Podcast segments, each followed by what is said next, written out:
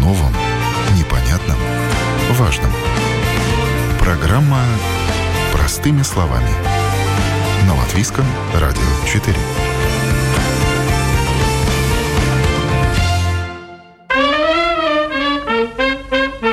Если владелец квартиры решил заработать на своей недвижимости и сдал ее в аренду, это пассивный доход. Если же таких квартир не одна, а 400, это уже инвестиция. Доходные дома вчера, сегодня, завтра. Как развивается этот бизнес в Латвии? Есть ли потенциал роста? И что лучше – строить новое или восстанавливать старое? Вы слушаете программу «Простыми словами». С вами я, Ян Ермакова. Квартирный вопрос, похоже, вечный. Вот только в разные периоды времени отвечают на него по-разному. 13 лет назад время было непростое, бушевал кризис, но именно тогда израильский инвестор и предприниматель Алексей Кашкаров начал скупать квартиры целыми домами. Среди его объектов есть даже жемчужины деревянной архитектуры, объект из трех корпусов, построенных по проекту Константина Пэкшенса, выдающегося архитектора эпохи рижского модерна – все дома Алексей Кашкаров восстанавливал, реновировал и на личном опыте знает, что поначалу доходный дом приносит одни лишь убытки – Сегодня испытания позади, а бизнес, который он выстроил на доходных домах, это бизнес социально ответственный. В квартирах, которые он сдает, живут в основном люди работающие, семейные, но также есть небольшой процент украинских беженцев и те, кому частично расходы на жилье компенсируют ответственные службы. У нас сегодня, насколько я знаю, по моим данным, опять же, я оговорюсь, но по моим данным, на самая большая компания, как бы, то есть я не встречал за, за все годы ни одну, которая имела больше больше. То есть у нас 400 квартир и ряд коммерческих помещений. У нас находится это на шести крупных объектах. Всего там это больше 10 строений. Есть и в центре, есть и на Москачке, есть и в Саркандауге, есть и за Саркандаугой. Вот. Э, опыт у меня аренды именно жилой и, и коммерческой недвижимости еще из Израиля, так что я приехал сюда с определенным же опытом. В Латвии, конечно, свои особенности, но в целом, рассказывает Алексей, опыт пригодился. На старте бизнеса рассматривалось несколько крупных европейских столиц. Выбор в итоге все же пал на Ригу. Здесь и многолетние традиции доходных домов, и чистоплотные, понятные по менталитету квартиросъемщики, да и предложение объектов на то время было хорошее хорошим. Рига уникальный рынок, таких в мире, наверное, нету больше. То есть я изучал этот рынок, э, огромное количество доходных домов. Это связано с тем, что Рига очень бурно развивалась конец 19-го, начало 20 -го года. Промышленность здесь очень бурно развивалась. Это мы про прошлый век говорим, да? Да-да, я сейчас говорю про сто лет назад. То есть э, Рига по промышленному потенциалу, по промышленности, по обороту занимала то ли четвертое, то ли пятое место в Российской империи. А Российская империя это, это было даже больше, чем Советский Союз. Потому что туда входила и Польша, и Финляндия, как бы, и там тоже крупные города, и Варшава. То есть и в то время Рига, э, а по количеству работающих, рабочих на фабриках и заводах она была на третьем месте после Питера и Москвы. То есть поэтому здесь огромное, просто практически весь центр, чуть ли не весь центр, ну практически это доходные дома. Плюс еще есть Москачка, плюс еще есть много других домов, принадлежащих именно владельцам, которые строили именно для того, чтобы заработать на вот этом э, буме, промышленном буме. То есть если в Англии он начался в конце 18 века, то до России он дошел через сто лет э, с опозданием, но ну, дошел, дошел сильно. И как раз это было самое бурное развитие. Практически весь центр, ну не знаю сколько, наверное, большая часть двойных домов была построена буквально в первые там 14-15 лет 20 века. Да? То есть вот такой был колоссальный бум просто. Но тогда было кого расселять, люди работали, понятно, что рабочей силе нужно где-то жить, как сегодня, когда мы видим отток населения. Какая сегодня ситуация с такими а, доходными домами? Ну, наверное, мы сегодня их так уже не называем, или все еще название закрепилось, за ними осталось? Нет, ну, наверное, называем мы их еще доходными домами. А в принципе, я скажу, что в мире это явление, вот я, я, я почему-то, когда вначале был уверен, что так происходит со всеми бывшими советскими странами, где идет денационализация, и не оказалось ничего подобного. Вот, например, в том же, в той же Литве, вот в Вильнюсе, тоже крупный город, там практически нет такой недвижимости. То, что касается Сталина, я узнавал тоже, там так практически нет такой недвижимости. Ну, нет такого понятия, да.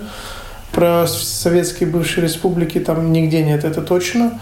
В Украине нету, в э, Молдавии там, и так далее. Ну, нигде этого нету. Вот в Праге, кстати, тоже было достаточно много таких домов, но за счет высоких цен приехали иностранные э, инвесторы, в основном итальянцы скупили эти дома и просто сделали ремонт и распродали. И как таких э, именно доходных домов, как таких именно, которые приносящие доход, их в принципе есть, но не так уж прям много. То есть я думаю, что в Риге их больше. Думаю, Рига сегодня лидер. Ну, то есть я не знаю никаких таких вот больше городов в Европе. Вот даже в Лондоне я пытался просто поискать на покупку дома доходные, и я практически ничего не нашел. Может, было два варианта какие-то по Лондону, да. То есть на весь Лондон и то это какие-то были не очень большие. Ну, то есть вот именно такой уникальный рынок на самом деле. То есть в Америке и в Канаде есть такой рынок, особенно в Америке, это кондоминиум, когда строят большой комплекс и именно с целью сдачи его. Это такой бизнес есть, но это все новое, как бы там разного уровня, с бассейнами есть и разного уровня. Такое есть как бы и сейчас не только в Америке, такое развивается там и и в каких-то там таких странах, как Таиланд, и других странах, в Дубаях. Но все-таки такой бизнес, все-таки люди э, хотят более быстрые деньги, люди хотят что-то купить, э, сделать ремонт или построить, продать. Сделать ремонт, продать. А доходные дома, ну, именно надо заниматься, надо там что-то постоянно ремонтировать, постоянно обслуживать, вот с этими арендаторами иметь как бы дело. И поэтому многие на это не заточены, многие как бы не, не хотят с этим связать. Я сам, когда вот у меня, у меня был другой бизнес в Израиле, там у меня была фирма по наружной рекламе э, в Израиле много лет. И потом я потихонечку, когда у нас стали деньги появляться, начал вкладывать, инвестировать более долгие такие. И когда у меня был выбор купить одно коммерческое помещение или 10 квартир, ну, например, то мне 10 квартир казались ужасно какой-то морок, и мне не хотелось в это лезть, потому что мне казалось, что это много. А сегодня у нас есть 400. Ну, мне не кажется, это прям большой Марокко. Ну, потому что когда все налажено, как бы все работает, более-менее, ну, это не является какой-то проблемой большой. А как это купить дом? Вот я понимаю, купить квартиру, сделать там ремонт. Это я понимаю, это маленький масштаб. Как купить дом? Да, как с аукциона продавали, продавались в свое время, 10 лет назад. Сейчас уже почти мало, почти нету. Вот 10 лет назад много вот именно с аукционов продавали целые дома. Но, как правило, чтобы вы понимали, все дома, что продаются, они продаются в плохом состоянии, они продавались со старыми жильцами советскими. Мало кто хотел с этим связываться, потому что это такой, да, это такой дом с, с придатком, такой ты не знаешь, ты его купил, ты не знаешь, когда ты можешь начать ремонт, что ты можешь и так далее. То есть, если ты договорился, одно дело, если ты не договорился, а, а люди такие разные бывают, да. Дом с отягощениями сам по себе актив рисковый. Еще один код в мешке – жильцы и коммуникации, которые не менялись годами. Вот этот дом со старыми коммуникациями, со старыми внутренностями, mm-hmm. вот сколько вообще занимает времени привести его в порядок? Понятно, что дома разные, тут средняя температура по больнице, mm-hmm. но тем не менее. По времени, смотри, как работать, но в принципе у нас э, это происходило быстро, у нас где-то год уходил на примерно на э, ну, от года до полтора уходил на полный ремонт, э, скажем, дома примерно. И было такое, что мы там в течение примерно полтора года успели два объекта сделать параллельно. В принципе, это зависит от того, как ты работаешь. Мы поначалу работали вместе с субботами, у нас была шестидневка, и мы по 10-12 часов находились, работали, как бы нужно было вести переговоры с жильцами, нужно было как бы заниматься параллельно ремонтами. Не все проходило гладко. Но все равно, если время вернуть обратно, то вы бы занимались тем, чем занимаетесь. Не так все это страшно. Главное пережить да. вот этот первый дом, первый ремонт, да. условно, первая ссора с жильцами. Надо уметь разговаривать. И с некоторыми несколько лет ведем переговоры, вели переговоры. И, ну, сегодня уже все это в прошлом. Давайте, может, про настоящее поговорим. Я вот что хотел сказать, что про... рынок уникальный, и интересно вот такое большое, большое количество именно домов, которые доходных. Другое дело, что не все они хорошо обслуживаются, не все они, э, многие как бы те, которых получили, ну, многие вот дома еще, которые я покупал, хотел купить, например, там 10-12 лет назад, я сегодня мимо прохожу, вот там зашел в подъезд в один, и вообще смотрю, как будто вот за 10-12 лет ничего не вложились. У нас как бы такого нет, у нас мы все дома, которые мы покупаем, у нас все они прошли реновацию там ну, как на 90, на 95 процентов, на 99 процентов. Заменены 90 процентов коммуникаций, заменены там 90 процентов окон, крыши, брусчатка, озеленение и так далее. То есть, ну, вот мы, в принципе, уже это в основном все прошли. Где-то что-то осталось по мелочам. Э, но в целом мы как бы это уже этап весь прошли. И потихонечку мы постепенно как бы вкладываем деньги, повышаем аренду жильцам, так как жильцы видят, что мы вкладываем, что мы постоянно что-то делаем, улучшаем. Ну, обычно не против. Ну а какой-то есть еще дом в Риге, на который вы так смотрите и думаете, вот неплохо было бы его тоже заполучить в свое скажем так, а, собственность в свое владение, тоже сделать его Вот так, чтобы арендным. смотрели на какой-то дом, э, ну, наверное, нет. Как бы мы из любого дома, который никто не хотел покупать, мы можем сделать конфетку, поэтому а когда ты покупаешь конфетку, она уже невыгодна. Да? То есть конфетка продается дорого. Мы покупаем какие-нибудь развалины, какие-нибудь э, места, которые никто даже не хочет смотреть. Э, были 10 лет назад аукцион, на которых я приходил один, и где-то никому не надо было больше, кроме меня. Поэтому, ну, нету такого у нас прям дома, чтобы я и хотел. Ну, пока у нас нет планов особенно расширяться, как бы... Вот, ну, проблема есть в Риге. Есть в Риге проблема, что демографическая проблема.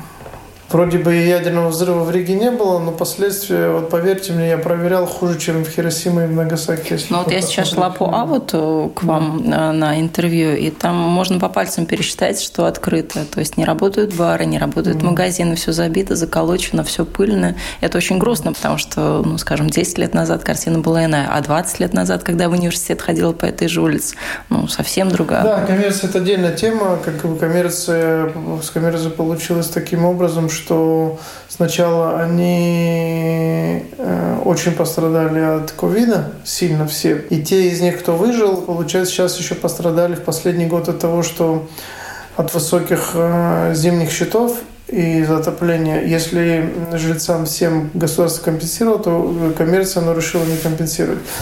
Не знаю, это очень сомнительное, конечно, решение государства не компенсировать коммерцию, потому что вопрос, когда закрылось несколько сотен кому стало как бы хуже, и безработных больше, и вот эти помещения, которые будут приходить в упадок, вот эти, ну, не, не знаю, это очень сомнительное решение, не помогать коммерции, то есть как бы в этом смысле, в смысле счетов. То есть и мне это было непонятно. То есть как бы понятно, что это подтолкнуло многие коммерческие помещения к закрытию.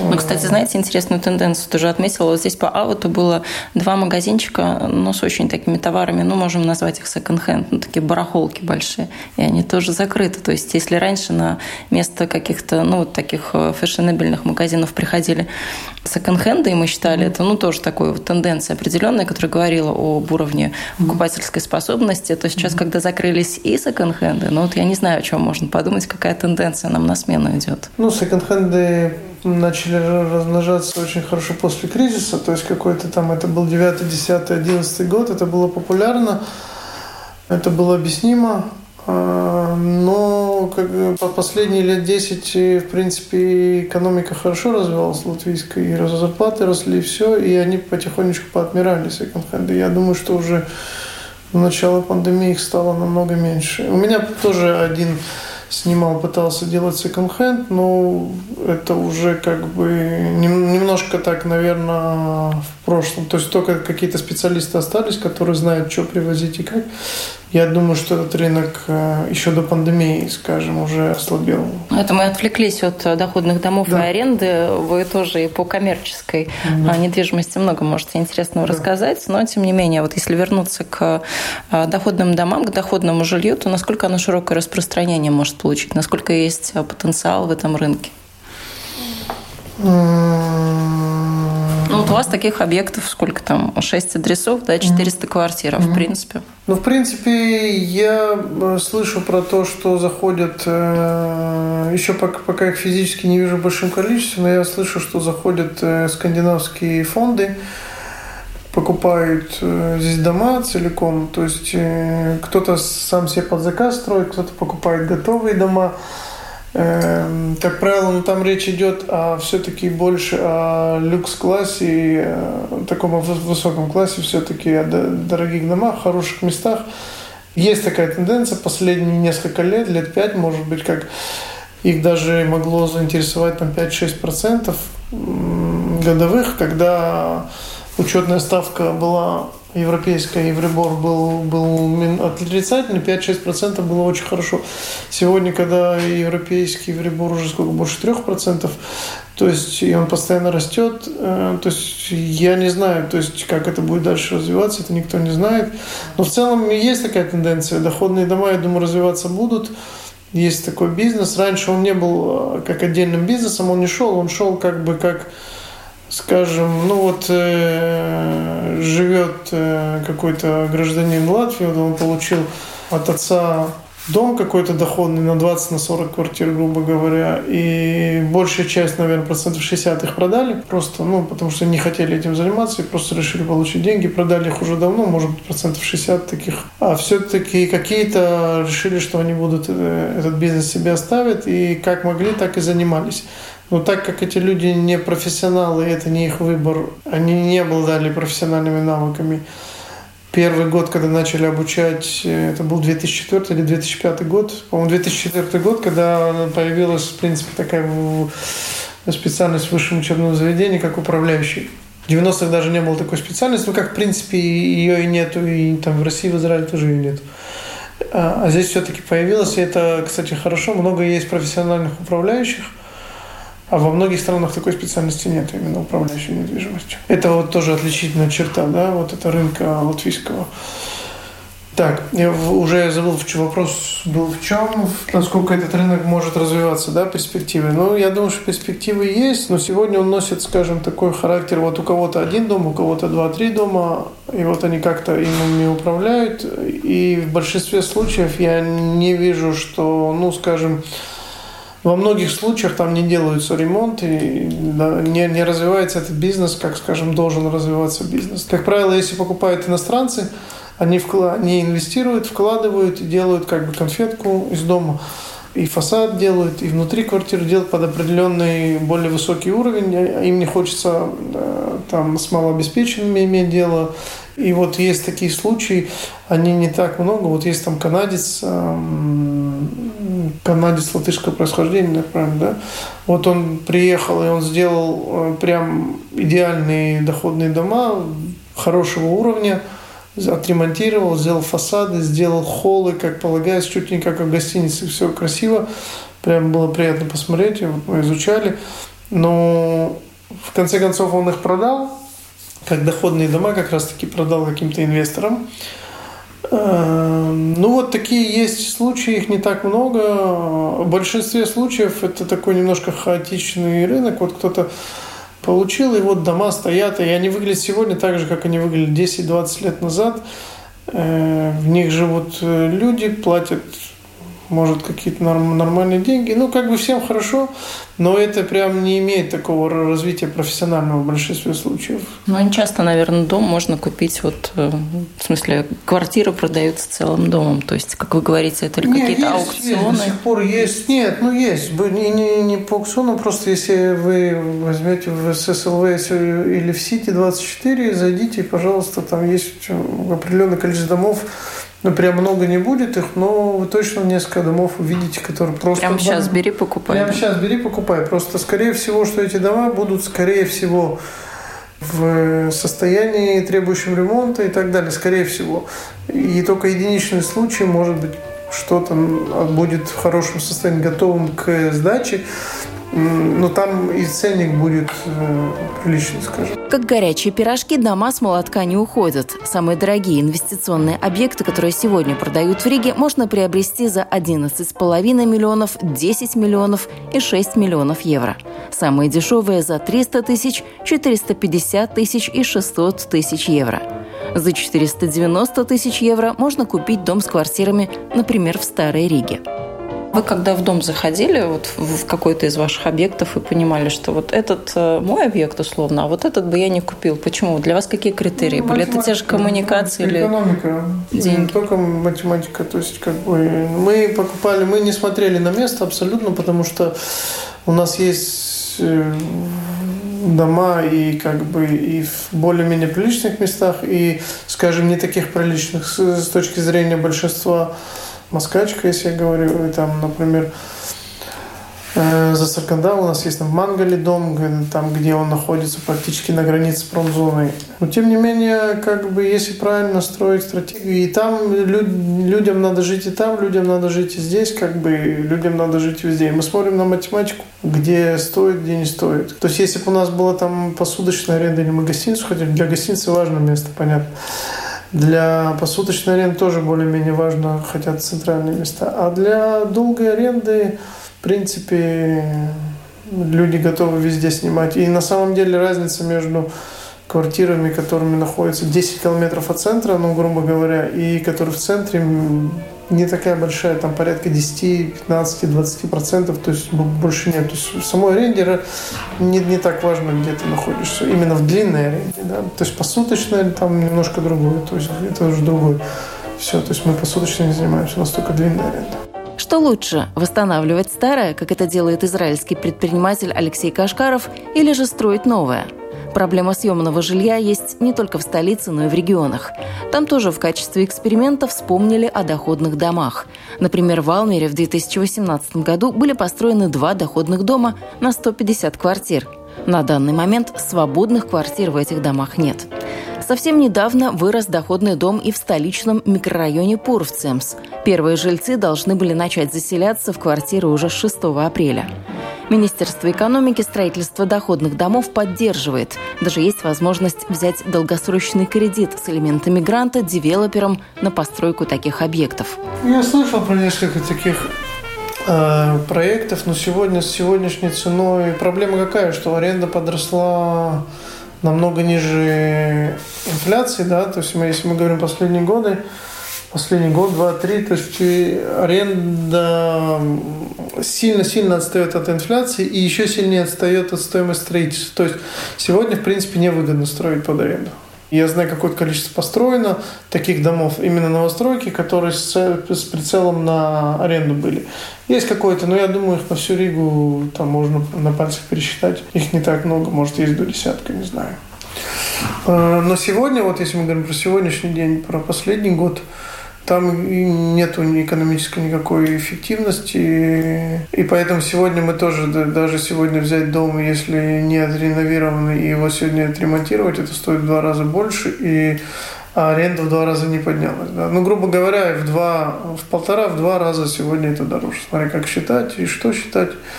Но сегодня это сильно-сильно дороже, а аренда точно не поднялась настолько. Да? То есть аренда всегда отстает.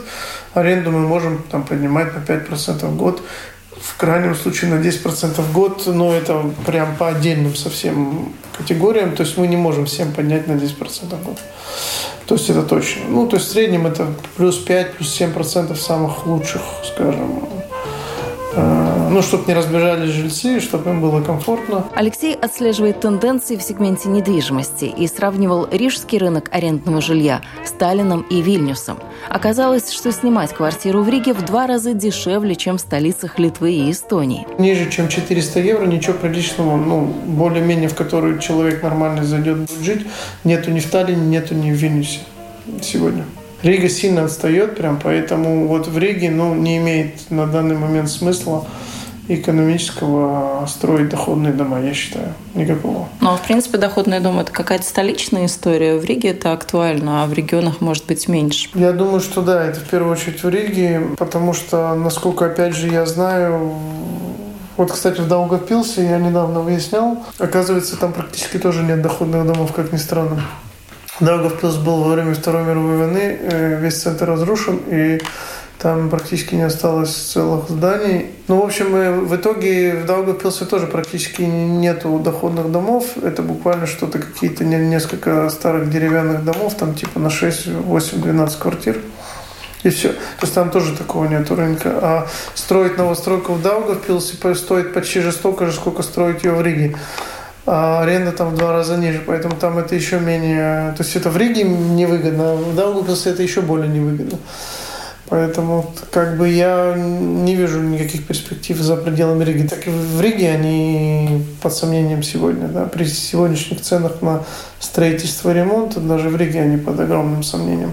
Причем, что уже успели какое-то количество домов настроить именно под аренду, а какое-то количество домов успели отреновировать под аренду. Вот. И в связи с этим, что есть ну, рынок достаточно заполнен хорошо предложениями, как бы нет, нет никакого дефицита не предвидится, как бы не предвидится дефицита и не предвидится роста цен особенно. Более 30 лет назад, в 1991 году, Латвия начала процесс возвращения недвижимости довоенным владельцам и их наследникам. Нельзя сказать, что все прошло гладко. Отголоски проблем наблюдаем до сих пор. Людям вернули имущество, и, и оно попало в частные руки. Частные руки, какими бы они ни были, это в любом случае лучше, чем более эффективно, чем государство. То есть да, даже если это попало в непрофессиональные руки. Ну вот смотрите, частные руки. У нас э, наглядный пример на Элизабетас и что там Чака, Мариас, вот этот вот дом, который никак не могут ни реставрировать, ни реновировать, ни стеснить не могут, потому что это ну, вроде как историческое наследие. Ну, красивый дом. Хочется, чтобы из него что-то сделали, вот этот угол облагородили, а никак. Ну да, я знаю об этом доме. Это, по-моему, там э, какие-то эстонские инвесторы. Кстати, при Ушакове этот вопрос очень хорошо решили, когда Ушаков был. Очень много было разваливающих зданий. Их э, на 90 больше процентов, практически их, они исчезли в центре города, их почти не стало.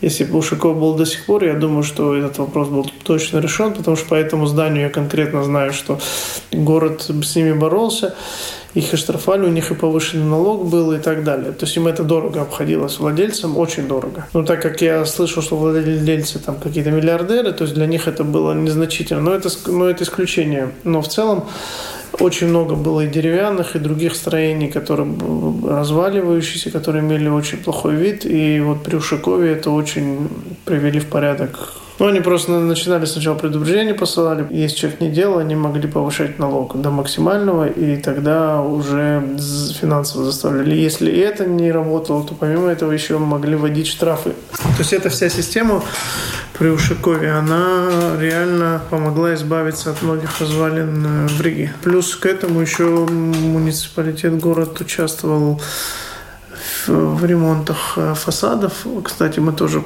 пару домов сделали, что город участвовал в ремонтах, нам тоже помогло как бы сделать высококачественные работы по фасаду.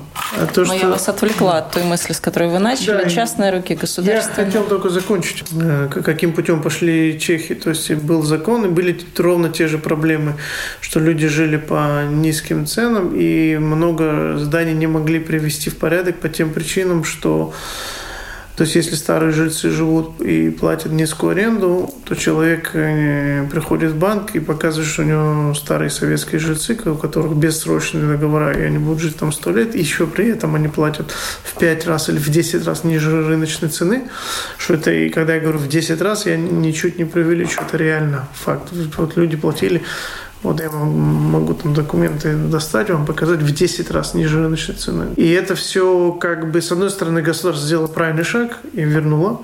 С другой стороны, она повесила а, вместо э, вот эти слабые слои, которые не могут платить. И, то есть она повесила, то есть она заставила собственников содержать эти дома, делать там ремонты. Как собственник же должен делать ремонт, да? то есть собственник должен чинить, должен делать ремонт, э, должен э, содержать при этом не имея а, права получать нормальную аренду, а получать аренду в 10 раз ниже рыночной, да? То есть, если там пенсионер какой-то, например, да, живет, то это государство должно заботиться, чтобы пенсионер мог нормальную рыночную плату платить за квартиру, а не собственник должен ему в 10 раз Благотворительностью заниматься, да? Но по сути, да. То есть государство заставило собственника заниматься благотворительностью.